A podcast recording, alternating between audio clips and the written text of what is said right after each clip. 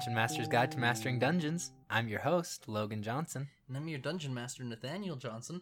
Welcome to yet another episode of this great show that you are such a big fan of. Yeah, but here's the thing you know what's special about this episode of Initiative Roll, Nathaniel? We have no hiccups in the recording.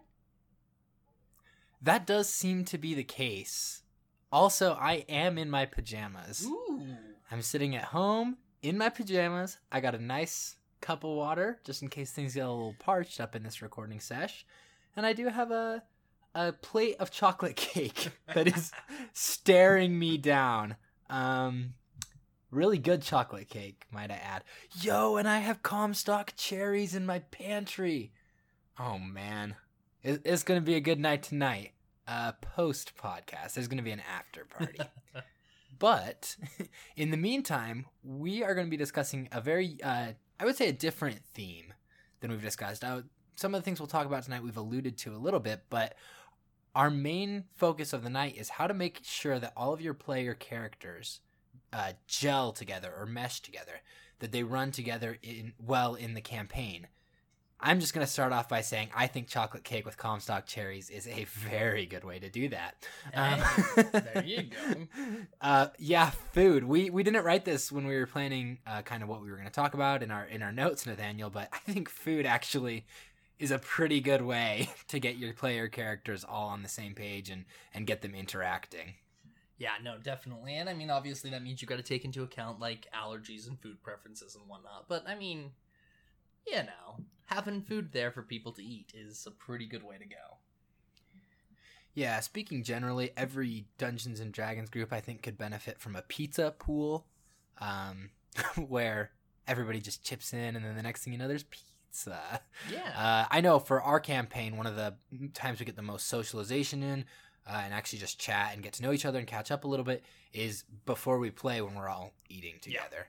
Yeah. Um, so I didn't think about that before, but now I, that's that's tip of my mind. Yep, and I think it's a super important thing. Moving into the other stuff, though, aside from that, because that's just good advice in general to get along with people. Um, True, always have food. always have food. Uh, no, uh, I I have always thought this was weird, or at least I did until relatively recently in my life. Um, growing up, reading some of the older Dungeons and Dragons books, and there would be just chapters written on how to run the game in a way that like friendships don't end over the game.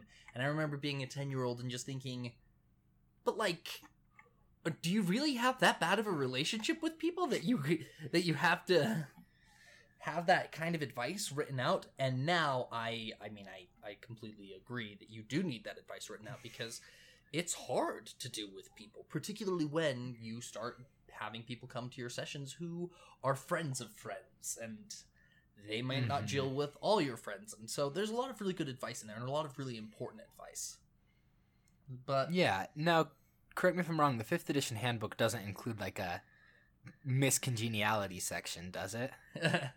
no, it does not con- include a miscongeniality section, and I'm not actually sure what you mean by that.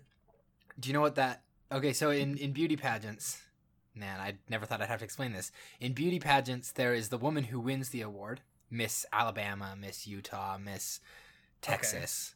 And then there is the woman who doesn't win the award, but who everybody just loved because she was so nice to everyone all the time. She is Miss Congeniality. Oh, interesting.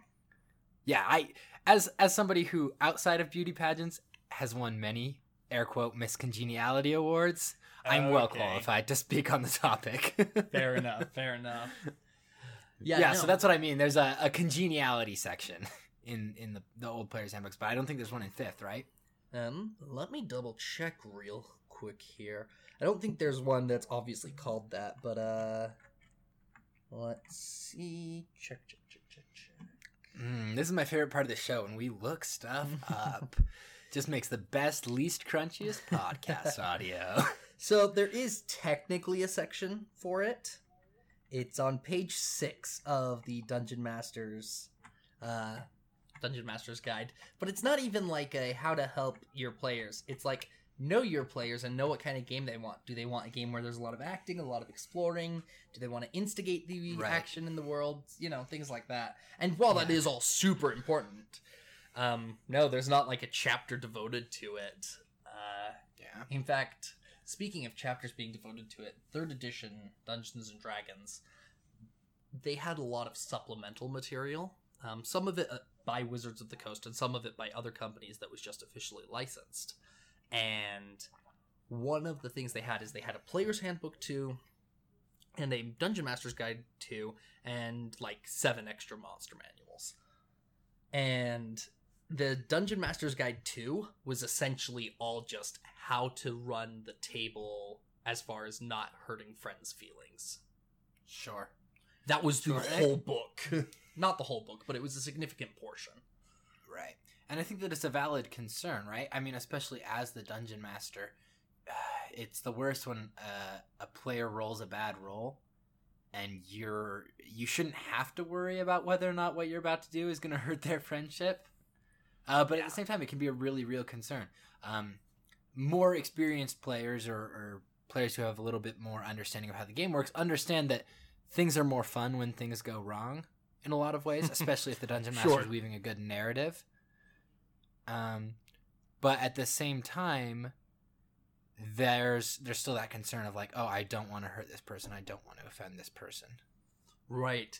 And also, the other bit of advice is there's there's often players who don't get along with other players.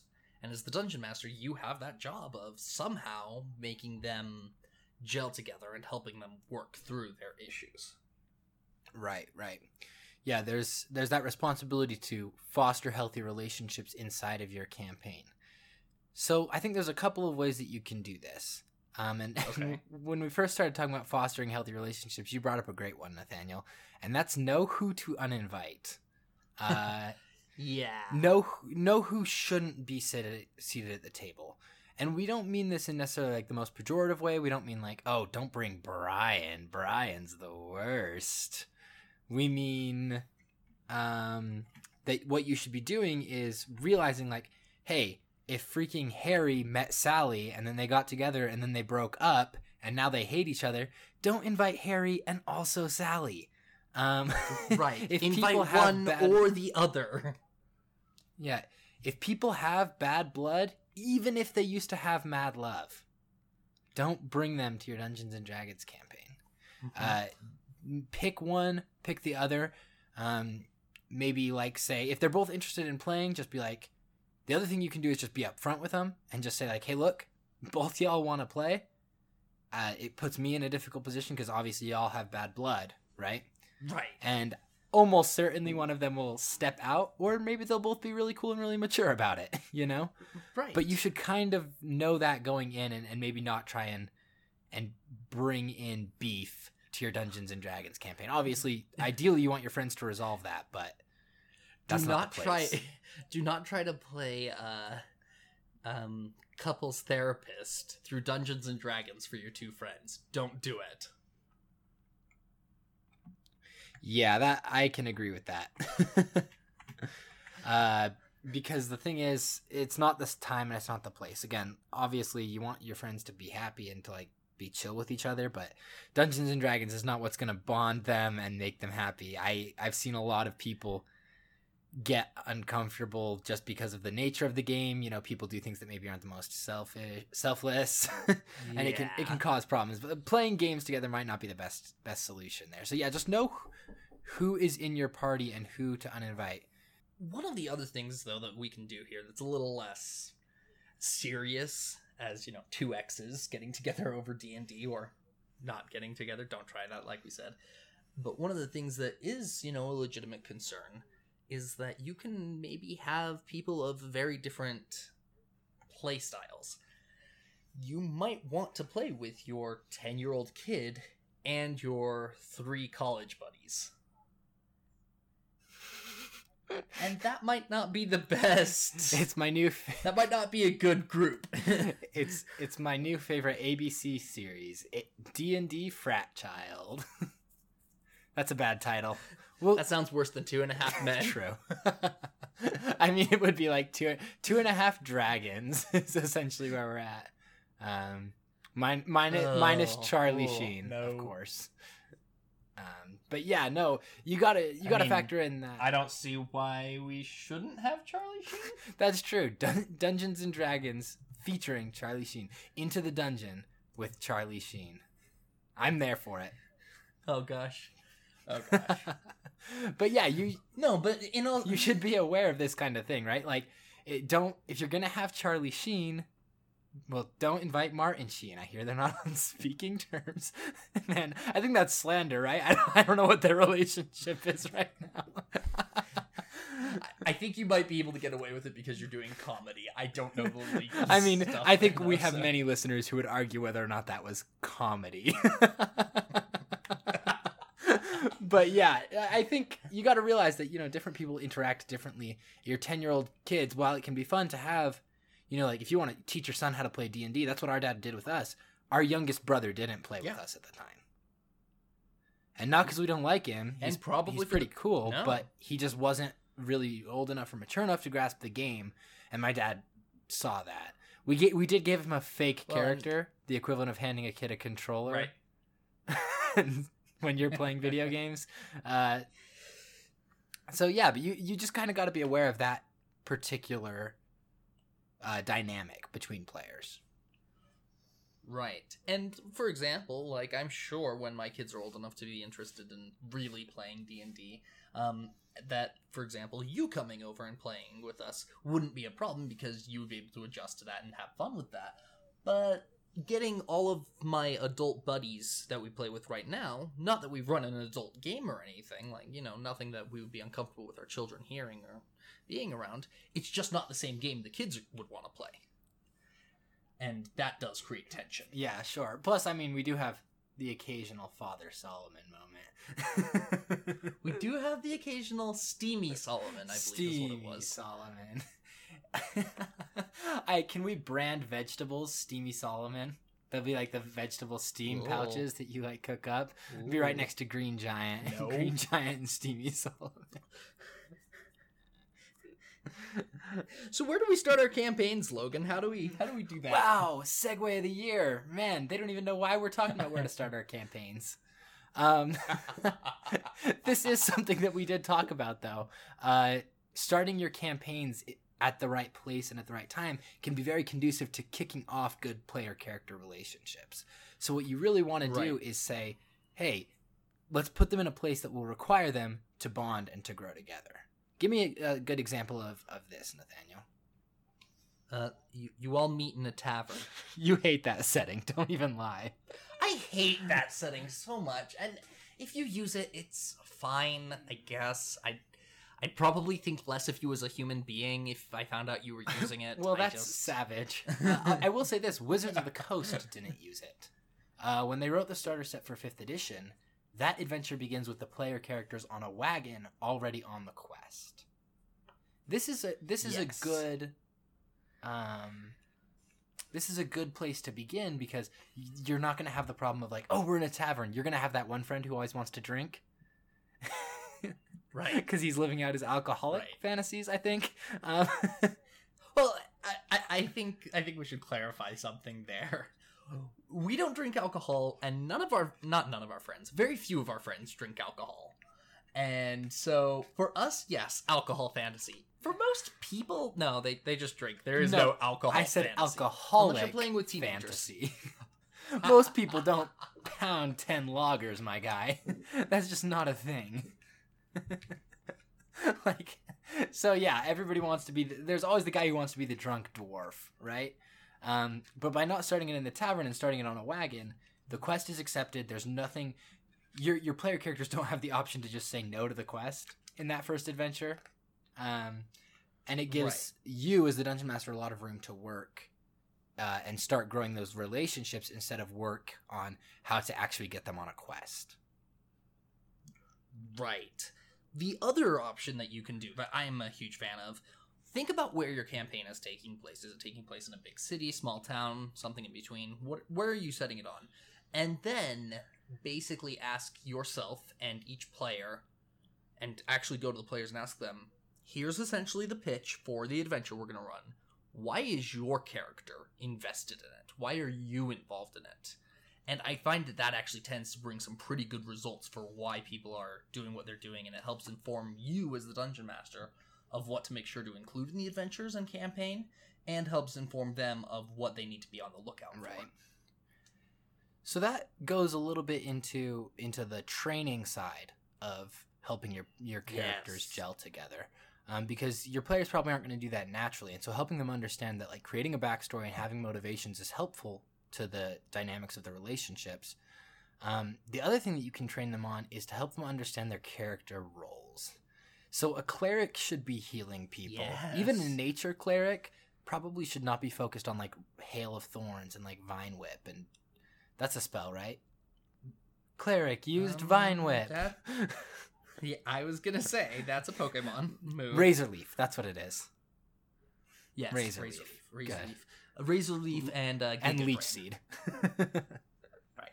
right. Ah, Venusaur is my good good boy.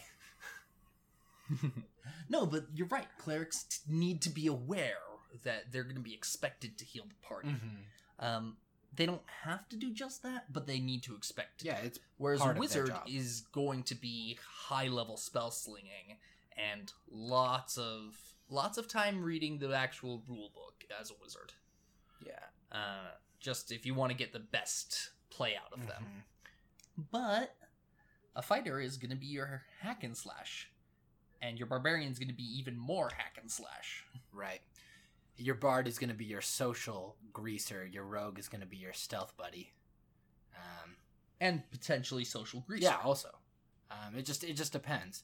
So it, helping them understand that you know these character r- roles are designed around doing things like that will help you balance that campaign. Because what you what you're not going to happen is a complaint that I've often had when you have you know a fighter and everything that a fighter can do is being done by the paladin or by the barbarian. Um, that Right. sucks. Or by the cleric. And it's like, okay, cool, there's Right. nothing special about being a fighter, right? And so helping people understand what roles they fit into and, and making that work really helps.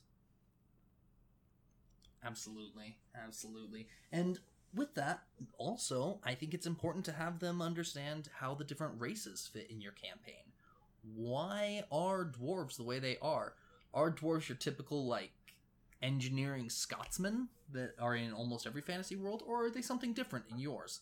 And help them understand that so they can react to situations appropriately. The other thing, unless you're dealing with very, very experienced players, do not pl- let players play races that are racist toward one another.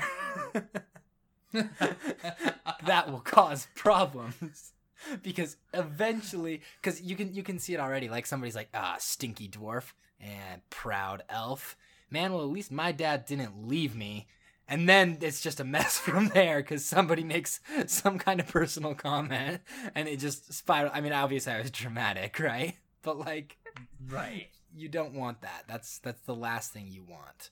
Um, and so helping them understand uh, races is important, but also don't pit them against each other racially. too ma- too many people are too good at being racist already. we don't need them practicing on, on other real people. And while it can be fun to have the Gimli Legolas dynamic in a party where they learn to love each other, uh, maybe not a good thing to foster with people who are still learning how to do role playing games. In yeah, general. it's it's an experienced player move. I remember early in our in our campaign, um, one of our players and, and I had a similar dynamic to this, and it just wasn't working well. Uh, I it got to the point where like the dungeon master was like he was saying stuff like okay let's let's cut this off let's shut this down um, just because it wasn't working well. I think because we were both pretty inexperienced with the role-playing side of it you know? Um, getting deep into like role-playing like real arguments and real fights and stuff i eh, i don't know. I don't even know. Like again it's a high level move and even then i don't know that it's like the best move to pull. So eh, help facilitate tension but don't facilitate like argument. Right. And one of the things you can do if you're up for it as the dungeon master to try this is that you can actually do what they do with Adventurers League rules. uh, which is something that Wizards of the Coast supports. And it's basically you go to a game store on a certain day of the week and you get to play D and D, where people will teach you and It's all free, and there's always people running the same adventure. There's like five or six DMs at any given time. They run the adventure for new people and experienced people. But what they'll do is anytime from levels one to four, you can just switch whatever you want between sw- sessions about your character. You realize, oh, I don't want to be a fighter. I'll try a wizard now that I'm level two, and you can just switch your character over to a wizard. Or you're like, yeah, I don't think uh, half orc is working for me. I'm gonna try dragonborn. Right. You're totally okay to do that. Anything you want that isn't like, oh, and now I'm gonna give him a thousand gold or whatever is totally kosher. Right. It's totally good. Right. And once they understand those different roles of those characters, they can fit more comfortably because they've had experience with what they are and what they're not. Um, Right. and and so that can be helpful with easing maybe something you accidentally created. maybe you accidentally created a player Right. argument or some some deep tension. Um, the I think the most important thing out of all of this is just to have your, help your players understand that their role is to have fun, not necessarily to be realistic. Because here's the thing: if a group Right. of people actually go into a dungeon, by day three they're mentally unraveled and they're all screaming at each other Like, Yeah. unless Yeah. these are professionals who have worked together right i like if just being real like the, uh, there's a great video game called darkest dungeon that actually explores this concept and it's just the fact that the stress of adventuring will wear you down and it will break you and so it's not super realistic. You know the goal of dungeons and dragons isn't to be realistic. It's not to to portray that stress and that tension and that angst. It's to have everybody have fun. Um and that doesn't inherently mean that you have to be like goofy with it but it, it does mean that maybe if your conflicts in game are causing conflicts out of game maybe consider changing those and, and helping your players understand that they need to keep that separate. Absolutely. Do you want to go beg for Let's some go stuff? bag i'm i'm there for it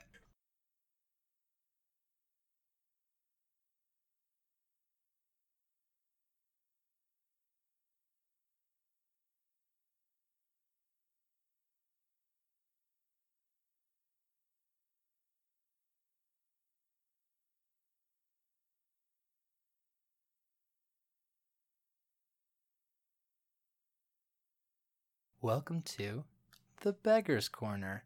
Longtime listeners of the show, I know we have thousands of you out there. Well, Oh, yeah, well, thousands. thousands. Man, I just wish, just for one day, that the adoring fans would just like stop pawing at my door. Um, I, I, that's funny because I actually did have my roommate knock on my door earlier while we were trying to record this.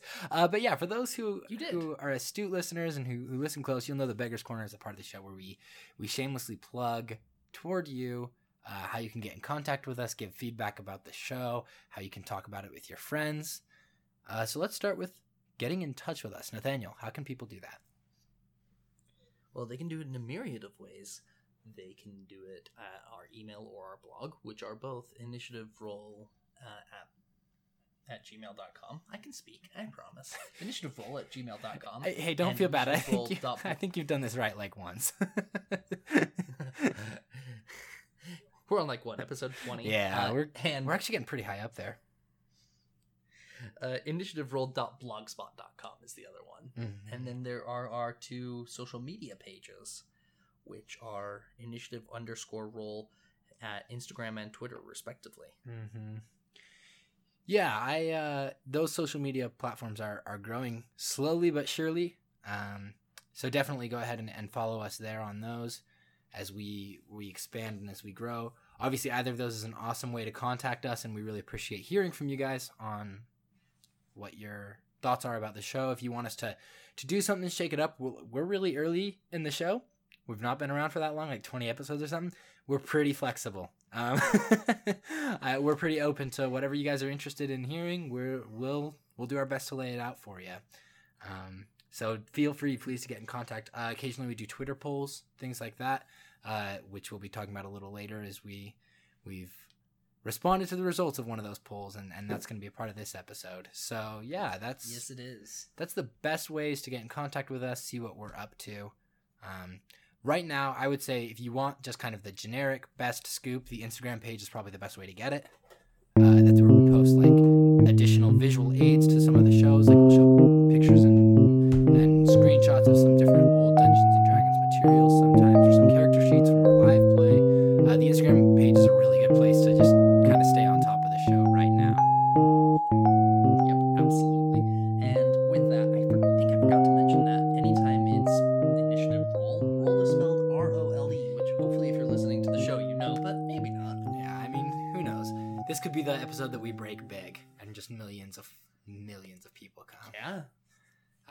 I'd be Should there. we say for something controversial to make it happen? No, oh gosh, no. Please, no. I told you people are already racist enough. Oh man. By the way, if you're listening to this and you're a racist, please just stop. Thank you. PSA, don't have time for it. And on right, that note, let's talk about a man who was 10 races simultaneously. Huh? How's that for a segue? Uh, well, it was actually 11 during True. the original run. He It was slowly human. expanded. yeah, I think by the he time we got to Ultimate Alien, he was like 9,000 or something. Uh, 10,000. Yeah, but Um, that's right. Ben 10,000 was an episode of Ben 10. And if you haven't caught on, we're talking about Benjamin Tennyson from the hit series Ben 10. Benji. Benji. Uh, this is one of the few children's shows that I've ever actually seen every episode of. Now, I am only referring to the original run of the show. I'm not talking about any of the sequel series or anything like that. Ben 10 Alien But- Force. Ben 10 Ultimate Alien. Ben 10 Aliens in Puberty was the fourth one, I think. No, I think it was Universe or something. Yeah. Astute listeners will hear the click clack of my keyboard. Ben 10. That- Ben 10 Omniverse. And then Ben 10 Omniverse. Reboot 2016 to present? What? Huh. Guess that's a thing. It was renewed for a fourth season, slated to be- debut in 2020, so it's going. Huh. Anyway, uh, this was uh, this was your choice, Nathaniel. You really wanted to yeah. to do this. So, yeah, so it's not like Ben 10 is my favorite character of all time or anything, but I I love the show. Like my wife, if she were on the episode today, she could attest to the fact that not too long ago I had her watch with me the first episode of Ben 10. Uh, I just I enjoyed the show. It's you know it's something that I like, and I was always kind of inspired by the idea of this character who, for those of you who don't know, what he can do, his superpower, I guess, is that he has a magic watch or a techno a marvel of technology from an alien race. the lets him- Omnitrix, please. The I'm sorry, the Omnitrix that lets him turn into various alien races. And in the original run of the show, it was only ten ra- races, but there were over ten thousand races stored within the Omnitrix that Right. eventually he could unlock in theory. And each one had different abilities. There was one who just you know made him into a guy that was uh, basically on fire and could shoot fire from his hands and whatnot. What was his name again? Uh, Heat Blast. Yeah. there was there was another guy who was uh basically made of crystal and could shoot crystals out of his hands Diamond, Diamond Head, Head. please. uh there was another guy who was essentially part machine part uh lizard and just could move really fast on his wheel feet XLR8, the best name. right uh there Go on, hit me up with another description. I got these all. there was there was a ghostly figure Ghost Freak. Mm. that was mm, Mm, Ghost Mm. Freak's cool. There was a, Ghost a bug called cool. Stinkfly. There was an alien with four arms called Four Arms. There are was you a just big. looking at like the wikipedia page Don't even play. You know I know these by heart. I am looking at the Wikipedia page for the reboot, which sounds awesome. Um, actually, it's not been received super well, but I will say uh, Tara Strong does reprise her role as Ben Tennyson. We all know Tara Strong is Huh. the most talented voice actress. She also no argument she does not return to voice Gwen though, which she did in the original. interesting But here's the best part. Guess who voices Vilgax, the antagonist? You won't guess. Tim but It's, Curry. it's Yuri Lowenthal. you're gonna have to help me out He did the voice acting for Spider-Man in 2018's PlayStation hit game Spider-Man, and he did Ah. a great job. So I'm into it. I'm into the cast. It looks really good. Anyway, that's neither here nor there. But yeah, he uh he definitely as a kid, as I watched Ben 10, it expanded to my mind the ability to bring different types of creatures and different types of settings into one whole which is kind of the theme of dungeons Mhm. and dragons right I- yo Yes. drake drake bell is in this oh man this cast I love that you're making this like you know semi like like passionate plug about D and D, and then all of a sudden you're like Drake Bell. yo greg Cipes is the voice of kevin levin those who aren't familiar I with don't him know who that is. he is the voice of beast boy in the original run of teen titans come at Ah, me Okay. He's like he's also Okay. yes. Sorry, I know my animated voice actors, all right? Yeah, you do. you know who Drake Bell is though, right? Yeah, yeah, yeah. Okay, cool. He was. Josh on Drake and Josh. yep, that's the one. Nailed it.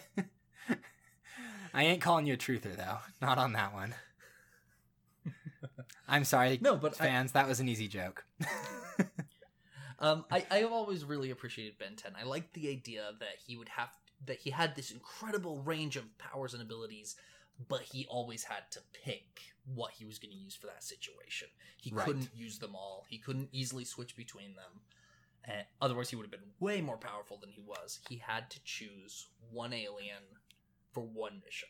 and to And- expand the Dungeons and Dragons implications, when things would go wrong was when the show was most interesting. His Omnitrix would just randomly turn off sometimes, and he'd be a kid next to some giant aliens, right? It was like so that great. happened. So great.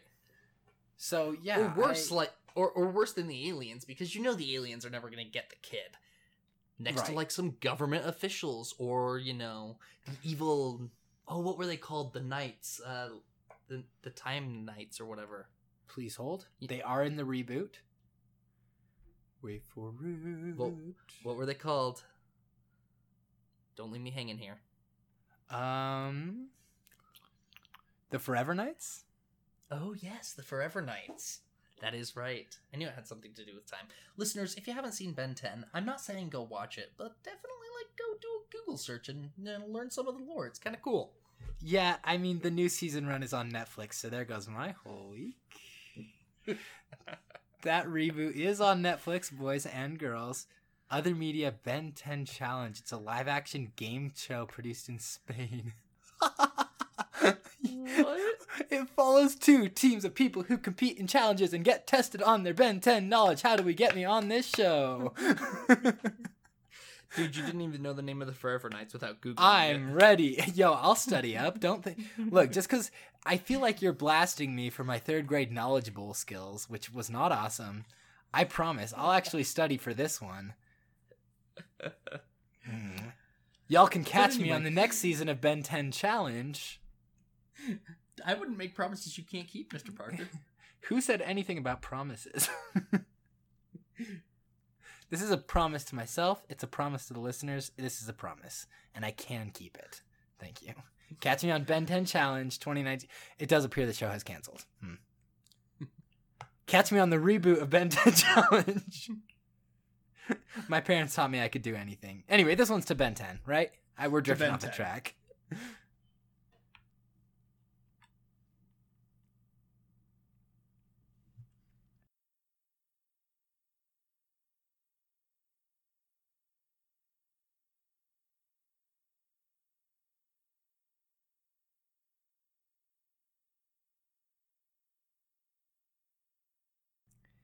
Well, thanks so much for sticking with us during that brief break there. I am closing out of the Ben 10 2016 TV series wiki page just so we can stay I'm proud on of you. track here. you should be. You should be. Uh, but we will be going a little deeper into some other lore, not Ben 10, uh, but we're going to talk a little bit about the quieting campaign in the Bard Corner. oh, the Bard Corner. Yeah, so we I- we have two segments here, right? Uh, yeah, I mean, there's a third one kind of sort of in there, but neither of our characters were there for that, so I don't think either of us paid that much attention to it. Yeah, so for those who maybe are coming with us for the first time, one of the things we like to do on the show is, is recap whatever Dungeons and Dragons we're playing, um, and maybe talk about what went super well and, and what didn't. Uh, not to kick off like as a roast, but uh, yeah, we did split the party again. We, we Don't- split it three way, four ways technically. Yeah, Dungeon Masters, if you can, don't split the party. Uh, but this one actually went fairly well, and and since most of the I thought it was actually really good in this case. yeah for for those of us who maybe are a little more experienced, like you and I, Nathaniel, who weren't playing most of the time, um, Mhm. that actually wasn't that big of a deal. So yeah, I think it I think it went fairly well for the most part. But yeah, speaking generally, don't split the party. uh, but yeah, there Yeah. there was a certain element to this where they needed to go in and, and break some slaves out of the underbelly of a coliseum, and they needed a distraction. Uh, so I guess I'll start with Excellence, my character, the bard. Uh, what he did, and that was to I, sh- I say sneak. That was to walk into the coliseum and create a distraction. No, wait. Excellence didn't walk in. Who walked in? Oh yeah, that'd be Trace Firestone. You know, you know me, teen heartthrob Uh, Trace Firestone. Come on, No, it says you're not on. You're not on the list. Tr- I'm B- Trace Firestone, the bassist for the band Fervana. Probably recognize our spirit, our hit single, "Smells Like Teen Spirit Animal." So that's the role I played. Uh, no. That that was that was how you got into the Coliseum. Yeah, so I had to obviously roll a deception check. Although I think I, I don't think that's a fair check because I'm pretty sure that my character excellence is 100% convinced that he is Trace Firestone at that moment. I don't think he's trying to lie. I think he's convinced himself. he, dude could fair. fool a polygraph. Anyway, I, I did have to make a deception check. Uh, no advantage or anything, straight up and down. Did roll a nat 20, uh, which came out to be a 29, just given Excellence's stats at ATM. So he got in there without trouble, and he did kick up a concert. Uh, this was, I think, where, where for me things lagged a little bit. Uh, I did spend most of the time while everybody else was questing coming up with comical names for songs, like Smells Like Teen Spirit Animal. Um, and I was accompanied by a band member who would play quote unquote second fiddle, and uh, he was part of the actual band who was supposed to be performing that night. So I went with him, and, and we made a pretty big distraction out there on the stage. Now, part of the importance of this distraction is you were distracting the governor of the town uh, and the three senators who were visiting to do inspections. And the governor's wife. I did charm all of them. and the governor's wife. Uh, with my enthralling Yes, performance. So that was essentially my whole role in this adventure. I was rewarded very generously uh, from an experience standpoint on that.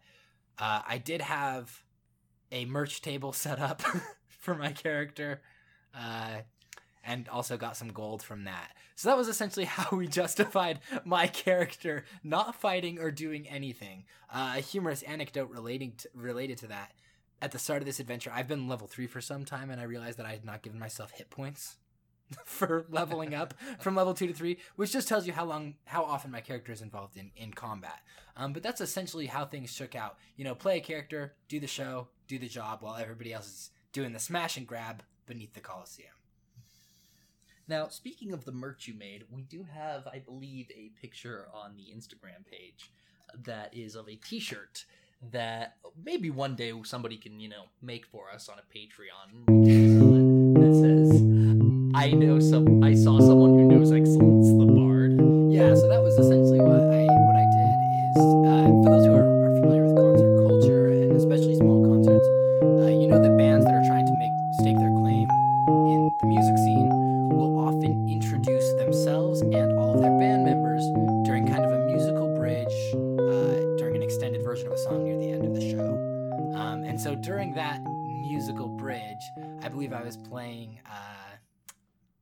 Arsenal killed the arena star by the Muggles.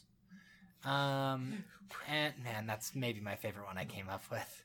And I, I did shout out my actual character, Excellence the Bard. So despite the fact that I was Trace Firestone, bassist for Fervana, I did, I did shout out my actual character. And then I ended that concert by casting Fly from my magic mandolin and flying away uh, which apparently was a borderline spiritual experience for some of the people down below. So we'll see how that shakes out. But yeah, we'll Yeah, we will. we'll post an example of some merch that one of our players put together uh, mid game. So that that was Yes. that recap, which for me is is fun and fine, and I think that really plays into knowing your characters, right? I, Greg knows that I just want to play a diva, essentially. Like the more stylish my character can be, the more I like it. The happier you are. Correct. Correct. No, I think you're completely right. One of the things that I think uh, is great about that is he actually talking to him afterwards. He tried to do something like that for everyone. Yes, he did, and I think he did a really good job. I Uh, do too. understanding where your players are. I mean, my favorite instance of this was he did just let one of our players sleep on the couch, Yeah, and he he yeah, he did. just made that work, which was awesome.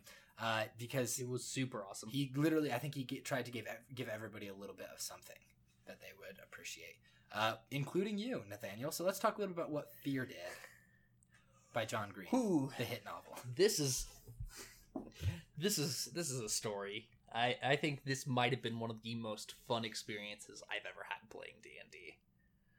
Okay, Um, at least as a player, not as a DM. Um, there might be some moments as a DM that top this, but as a player, I don't think it's ever been better than this for me. So, I've I've said before, I'm sure on the show that I think wizards are the most powerful class, but they come with some inherent deficiencies, and the biggest deficiency is that they have to know in advance what they're going to be facing, and so they can pick the right spells for that encounter. right. Otherwise, they're going to have all the wrong spells ready to go and they'll be worthless. Right. And I mean, not worthless, but you get the idea. And so we knew in advance that we were going to the Coliseum. So I have these spell cards so I could just look at these spells rapidly and go, okay, I want this one, I don't want this one. And I just spent most of the planning time that we spent just picking my spells for the day. And I was super deliberate and super careful with what I picked. And so we go as the whole rest of the group underneath the Coliseum, and I start casting Prestidigitation on the wall to make glowing arrows. Because what we're going to do is we're going to free prisoners under the Coliseum, and they're going to have to get back without us necessarily because we're probably going to be fighting. Right. Now, what we know is there's going to be a pinch point up ahead that we can hold off the guards at, but we need to get the prisoners out too. So I'm also setting alarms as a spell, because apparently I can cast it as a ritual spell, and there's no limit to how many alarms I can cast. So every time I put an arrow up on the wall, I'm casting an alarm with it so that I know if any of the soldiers come that way.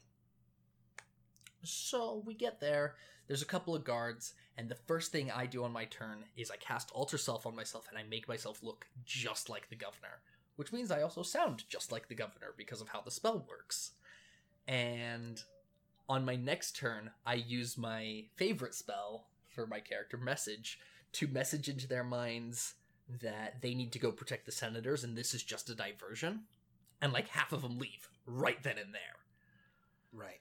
but not all of them, so we're concerned. At the same time, though, I hear those alarms the other way start tripping.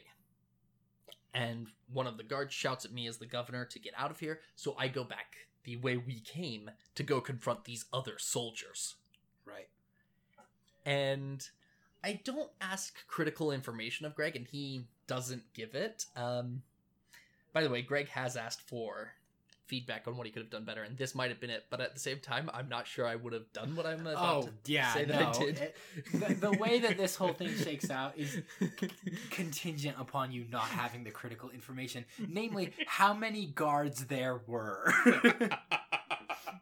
and we'll get to that in a second. so we were playing theater of the mind. So rather than have you know x amount of guard tokens, eh, you just say there are some guards, right? Right. Coming this way, and I'm I look like the governor, I sound like the governor for all intents and purposes. I am the governor, and I tell them that everything going on back there is being taken care of and they need to get me to safety. So they do. Right? So they do. And now I'm thinking to myself, okay, they're taking me to some sort of safe house. I need to get away from them because this spell's going to end in like little less than an hour. And I say to Greg, "Hey Greg, how many of these guys are there?" And he's like, "Oh, about 30." Which is not a few. that is not what you want to hear. Like I have to think about it in terms of a mat. I don't know if I told you this yet, Logan, but uh if you put me in the center point, and then you go in the next ring of squares around me, there's eight squares that fit around a five foot square. So there's eight soldiers, and then the next ring is 16 soldiers. So going two full rings out of, of bodies. There are 24 soldiers. That leaves an extra six Right. to start making a a third lot. ring around Yeah, this there's governor. there's no there's no ring around the governor is my favorite children's game. First of all, second of all, there's no Ring around the survival. governor. This is the dumbest thing Fear I think has ever done. I, I think it is too. And I think he also pulled off the next steps with a lot of aplomb. Now, I didn't get to play again for like an hour because we had to handle what was going on with the prisoners, and I just told Greg, Greg, we'll just do all of my turns at once when when you finish up everybody else. And he said, Okay, sure. And so I just sat there planning because I think it's fair to think that I would have had some time walking through the city with these guards for fear to come up with a plan. Mm-hmm. And so I don't really know what happened underneath the Coliseum. I think one of our players who's been doing gladiator work met a bunch of other gladiators. Some tried to stop us, some tried to help us. Um, but overall, we got all the prisoners out, is what I understand. Right. Um, other than that, I really don't know what was going on.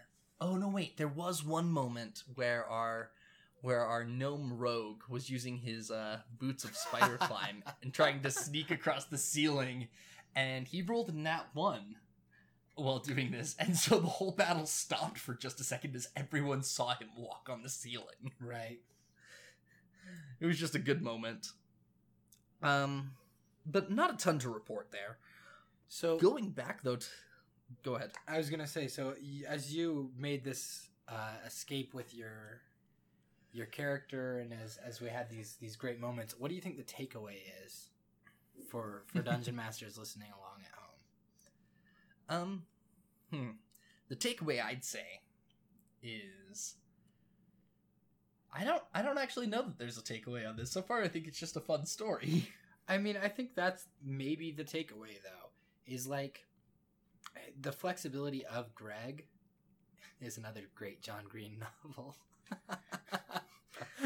Man, No, I know it's Ooh, I do not want to read that book.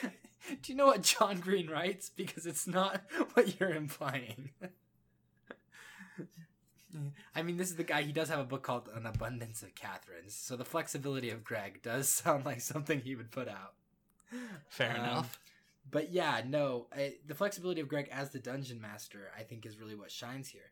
His ability to uh, to manage so many different campaigns, essentially campaigns and adventures at the same time, that he was almost certainly not planning.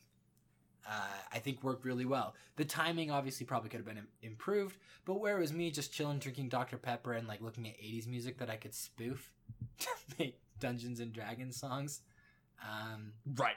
I don't think it was that big of a deal. I think it worked out really well. So I think that's the takeaway No, is the agree. flexibility. Yeah. Uh, so I think we need to finish up what happened to Fear though, because I think this is where it really shines what a wizard can do. Indeed.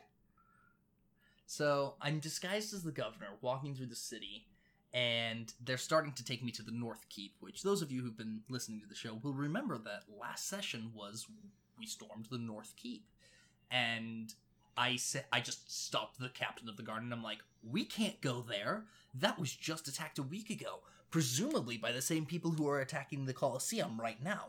You've got to take me somewhere safer. And the captain kind of blusters for a second, and he's like, I don't, I, "Where do you want me to take you, sir?" And I just, I, I lose my temper, quote unquote, at him, and I'm like, "My job is to run the city and keep its citizens safe. Your job is to keep me safe. Now figure something out." Which I think was definitely the right call. Mm-hmm. And so he starts leading me towards the central police station, and I just think to myself, no, no, no, this is going from bad to worse. Because now I'm going to be surrounded by even more guards. And I my spell's going to run out. I have to get out of here. So I stop him again and I say, there's got to be somewhere less public you can take me. And Greg does this thing. I don't know if this was planned beforehand or if he came up with it on the fly, but he's like, Sir, you said never to show anyone that location. And I'm like, Ooh, this sounds like good stuff. Right. and so I pretend to deliberate for a second and I say, Which one of you looks the most like me? in reference to all the guards. And they shove some guy to the front who kind of looks like the governor. And I'm like, Great, you're now a decoy. Everyone take him to the to the police station essentially. And Captain, you and one other guard, you're gonna come with me to the secret place. And so we go across town, the three of us, and then we go into the sewers and we start going somewhere. And I realize they're humans, I'm a tiefling. Their only source of light is a torch. And Prestidigitation says I can snuff out torches. So I cast Prestidigitation, followed immediately by Rope Trick, which lets me create an extra dimensional space at the top of the sewer that I can climb up a rope to, and then pull the rope in after me so it looks like I've disappeared. By the time they get their torch lit again, it looks like the governor has just disappeared in the sewer. And I just chill for the next hour, waiting there. So I managed to get 30 soldiers off of the party's back and escape from right under their noses. And I think that was pretty cool. Yeah. Again, the flexibility and, and the lack of realism here, I think, is what's critical. Um, you know, you pulled a pretty big con on these guards. And yeah, there were deception checks involved, but Greg was pretty flexible in letting you do this. Whereas, like IRL, like if the governor starts acting weird, the guards are like, "Nah, we got protocol, man." Like, you know, Yeah. like something, especially Super. especially in a world with magic, right? Especially. So, Um, but it was fun. It was super fun. right. Yeah, no, and I think it, worked out really, really well. Okay, well, Nathaniel, there's only really one more thing we have in this show, and that is the new segment that we've been teasing for weeks the Cartographer's Yes. Corner. Uh, so, when we were prepping for the live play, we got a lot of really good feedback about you know people who enjoyed listening to that kind of preparation. And so as part of the show we're trying to introduce this new idea uh, where we plan adventures and we kind of walk through them and talk through them and, and how they can be played. We did a twitter poll about this uh, whether we should do goblins undead or dragons. And for the longest time that was split three ways. It did end up being dragons but we planned it around undead dragons and goblins uh, so all three. Um, so obviously this is a new kind of thing we're trying out here. Your feedback is most important to us while we do this. Uh, let us know what you think about some of the things we've planned, and and hopefully uh, those of you who out there who are dungeon masters will get a chance to test some of this out. Yeah. Now, the assumption here is that we are building dungeons either for new DMs or new players or both. It's not supposed to be your super highbrow, oh, I've been playing the game for 30 years. Because at that point, I mean, you, you probably don't need the dungeons we're making. But this Right. will be completely free to anybody who wants to use it. Uh, maybe one day we'll have a Patreon for things like this, but I, I kind of doubt that. Yeah, I don't know about that. If anything, we, we've talked a little bit about this. If we were to ever go Patreon, we'd probably just have like our sessions making Right. these kind of things be available so people can get a little bit more view of the process. But let's talk about the adventure uh, that you made mostly, Sure. Nathaniel. If, Fair we're, if we're going to be honest here, uh, I've I've got it pulled up in front of me, uh, Yes. and and you should have it in front of you. Let's talk a little bit about what. so I'm calling like. this for now. I'm calling it the lair of the Dracolich, which anybody who knows anything about that is going to be like, "Wait, this is not a level one adventure." It totally is, I promise, and you'll see how it is in a bit. But most of the encounters are goblins, so super easy to run as a DM, Mhm. super fun to play against as players. With that said, I've I've already kind of lied. The first encounter is Right. a bugbear, and which, which is a great way for players to just test their mettle. One v four essentially, so it's four players is what it's intended for versus one creature. It's a good way for players to get their toes wet and figure out what they're doing with the game. And Right. It it's a good starting encounter because there's Right. only one creature. Right? This is also a great time if you know your bugbear rolls a critical hit that's going to take out your fighter in your party and they're all new players. Yep, It's a great time to fudge numbers, you know? And and the stakes are relatively low in your first encounter. Um that that should make it really easy to introduce Mhm. new players to the game. Um, now, Nathaniel, you've paired this encounter um, and, and kind of segmented all of the encounters into three main sections. Uh, so the bugbear is part yes, of the, three levels, if Yeah. you will. the bugbear is part of that first level. Uh, in addition, with the second room, which has goblins in it, is that right? Yeah, just four goblins. Another simple encounter, but something that they can potentially sneak up on them and maybe deal some extra damage before the goblins get to know about it. And they can plan for that room. They can listen at the door, things like that. It's something that I feel like has kind of been lost in 5th edition the concept of stopping at a door, listening, checking out your surroundings, and then going in. Mm-hmm. Absolutely. And so there's a chance to do that if you're interested. Now, there's a lot of adjacent rooms here. They're all basically living areas and what I call story only areas. This is where, like, tapestries might be if you want them, or paintings, or, you know, text scrawled on the wall. They're not anything in this room. It's just to make the dungeon feel real. Right. You'll see this happen in video games all the time where there's just empty room upon empty room when you go through a big building. Hmm. Yes, it is something you see in video games often.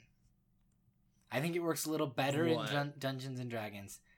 IMO, it's maybe not the best video game design, but but no, I see what you mean. I oh, well, actually, in a in some character action games like Uncharted, for example, this actually works fairly well. So Right, because typically there'll just be lots of scenery and background to help you get a feel for this is a real place. Yeah, and it gives your your setting a, a room to breathe. I, I've changed my position on this. It gives your setting room to breathe. If every five feet there's a monster or an item or a chest, your your setting can feel a little cramped. You can also use story only areas to heighten the tension and to say things like "you think you hear something." Right. The other thing that we have is we've got something built into this dungeon that if your players are ever taking too long in an area or taking too many short rests and there's no danger, we have a wandering monster that comes through here. And what it is, it's just a goblin boss and a goblin. Not too difficult, but enough to keep the players on their toes. And the rule we're writing in with it is that every hour the players spend in the dungeon, not real life hour, but in game hour, you roll a d6, and on anything but a 6, this wandering group shows up. They're like a patrol group, and they wander inside and outside of the dungeon. Right. Now, if your players take a short rest, that means you roll that die twice. Now, we only have the wandering tr- group set up to show up once, so if they show up and dispatch it, then it's done. You don't roll the die anymore. But it basically means that if the players take a short rest inside of the dungeon, they're going to run into this wandering group. Right. And so it is an optional rule. You can just choose to scrap it if you feel like it's not good for your players, but it's there if they're taking too long or arguing about things or whatever. Right. So they have uh, after the that story and living area, they'll go in and they'll fight some goblins in here. Um, just again another four v four encounter there, but easy enough that they'll, they'll they should be able to dispatch the goblins without trouble. Uh, this will be one of the harder encounters in the level in the whole dungeon, Yes. yes, it will be. but it's good because it gives your players an example. I mean, the bugbear should be fairly easy to dispatch with four players on it. Um, the Yeah. four goblins teaches them what the game is a little more like when a, a harder encounter comes around. Right. And now with that, anytime in this dungeon there's just one creature, and I assume we'll do this in future dungeons, anytime there's just one creature, we're gonna put an optional rule in there that under certain conditions they get an automatic extra reaction that comes during some other player's turn. So, oh, the bugbear drops to five health, it gets an extra it gets to take a turn right now. Right. You know, things like that. We'll we'll put some optional rules in there just because it can make the game way more fun when they're dynamic like that. Right. With that said, the dungeon's actually almost over, as crazy as that is. There is a unfinished cave area that basically comes next. Technically, there's a hallway between the goblins and the cave area, but that's just another story area for you to do what you want with it. Then there's this cave, and in the cave, hanging from the ceiling, are two dark mantles, which are really cool creatures that basically are like land octopuses. Octopi? Okay. Y- Octopeople. yo, octopuses or octopies. Oh man, they are like the opposite of the dolphin. They are the sea's least majestic creature, and so the thought of one being in a dungeon or from the ceiling or maybe in a tree. For those of you who took eighth grade English anywhere in the state of Utah and maybe anywhere in the world, you know about the North American tree octopus. Ah, That's right, I forgot That's about the that. worst thing. Uh, the thought of that is horrifying to me. So these dark mantles are really cool. They can also cast darkness, right, as a spell. As they- Yes, it's a very limited. It's only like ten feet of darkness, but I mean, it's it's ten feet of darkness. Yeah, they're creepy. They're fun, but they're fairly easy to And dispatch. when- right. The big danger is that when they're hanging from the ceiling or sitting on the floor, they are indistinguishable from a stalactite or stalagmite. right, so in an So the players unfinished don't have any way to detect them until they attack. right. Uh, I think somebody with a high perception check might be able to do it, right? No, Really, indistinguishable. they're. Yeah, that's what the monster manual says. Dang, that's wild. Okay, cool. Yeah. So, um, that being said, at some point in the cave, there is a branch that goes two ways. One room leads to a secret room. One branch, I mean, leads to a secret room with some just treasure, maybe a magic item. You can stock it with what you want. We'll have some suggestions in there. And then the other one leads to the door right before the Dracolich's chamber. And all this encounter has is a goblin sorcerer, who we'll include the statistics for, and his uh, familiar pseudo dragon. Should be, again, a relatively easy encounter, but, you know, show the players that monsters can have magic. Right. Yeah, the the benefit to kind of what you've set up here is you've given a, a strong monster at the beginning, a, a Mhm. pack for your second one, two dark mantles, so like kind of a weird monster, break the mold a little bit, and then show that they can use Slash a surprise. Right. And then show that they can use magic. It's a good blend of all the elements of, of combat in Dungeons and Dragons. And then we go to the boss monster, which is the final element. So this you did a Dracolich. Right. Right. Now, well, Uh, there's a lot of lore in fifth edition with that. We will include that in the adventure if you're interested. But suffice to say, it's just an undead version of a dragon. mhm. And the benefit of a Dracolich is that it can only be killed by destroying the item it's bound to. So if you want, you can use this same Dracolich as it ages and matures with the players to be a recurring right, Because just killing its physical form won't kill the, the dragon. right, and that's something I'm really excited about. So they they defeat this Dracolich, which only is going to have like 16 health, so it's going to only last a few rounds. They kill it, It could knock out a player. It could knock out a player. Not. Um, but it's not going to necessarily. It's going to last one or two rounds. It's going to have a breath weapon. It's going to be a skeletal dragon. It's going to be really cool. And then they're going to kill it, and its soul is going to go back to wherever this magic artifact is. And if you're interested as a DM, when they're level 5 or level 10, this Dracolich can show back up in an adult body instead of a wyrmling body and be that same Drac- Dracolich and have a grudge against the players. Right. So it's, I mean, with the design here, what you've done, Nathaniel, you've essentially created like a really basic sampler tray of everything that Dungeons and Dragons has to offer, with the option to expand it if they want. Right. Uh, so this adventure is intended for four players. Right. There will be expansion options for five, six players. Yeah. Um, written into the adventure when we post it. Um, but keep your eyes peeled for this one. We we had a pretty good time creating it, so definitely as as you see some of the materials come out and and hear hear this part of the podcast, we'd love to hear your feedback on this because it was I I mean I didn't have the biggest hand in in this part. I did help with the ancestry table we alluded to last Oh time. yes, Uh, which is uh, this- which is going to be made available here soon. We do have it done. Mm-hmm. That's finished. Uh, so yeah, keep your eyes peeled for this kind of thing, and, and we'd love to hear your feedback on it. Um, obviously, we're uh, we're forging new ground here for our show. So, but ultimately, this is a sampler, a great adventure, I think, to to get people into Thanks. And we will be doing future ju- dungeons for level two. Is the next dungeon we're going to make. So if you have any suggestions for that before we make the official Twitter poll, go ahead and send those to any of our social media or email or blog sites, and we'll take a look at those and think about including them on the poll. Yeah, absolutely. Uh, we'd like to thank those who have been tweeting about our show. Yes. So let me pull up our Twitter. I want to get his actual username right here. Um, we we did have somebody tweeting about the show. We have, as always, the intrepid Sean McNeely uh, tweeting about our show. Uh, really appreciate his his input. Uh, we also have, please hold. I don't want to butcher his name. We do have Kyle Quigley on Twitter tweeting about our show as well. Uh, he had uh, things to say about the the women's episode, Women's Day episode we just did. So we really appreciate his input. We appreciate his listening. Uh, for those of you who want to tweet about the show, uh, you can tweet at us at initiative underscore roll on Twitter.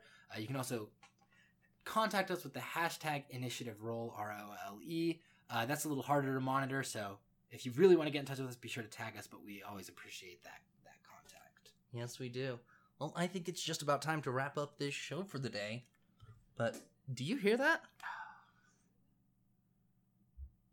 Do I hear what? It sounds like it sounds like bones scraping together one against the other, almost as if something large and unwieldy is walking towards you. Okay, wait, hold on, hold on. You've essentially warned them that this encounter is coming. Part of the part of the great part of the closeout is that we they don't know it's coming. All of a sudden, there's bones scraping. Not like, all right, let's end this. There's bones. Come on, amateur hour. Let's all right. Let's let's roll this back. So there's bones scraping. Whatever. I'm done. I'm done. There's bones scraping.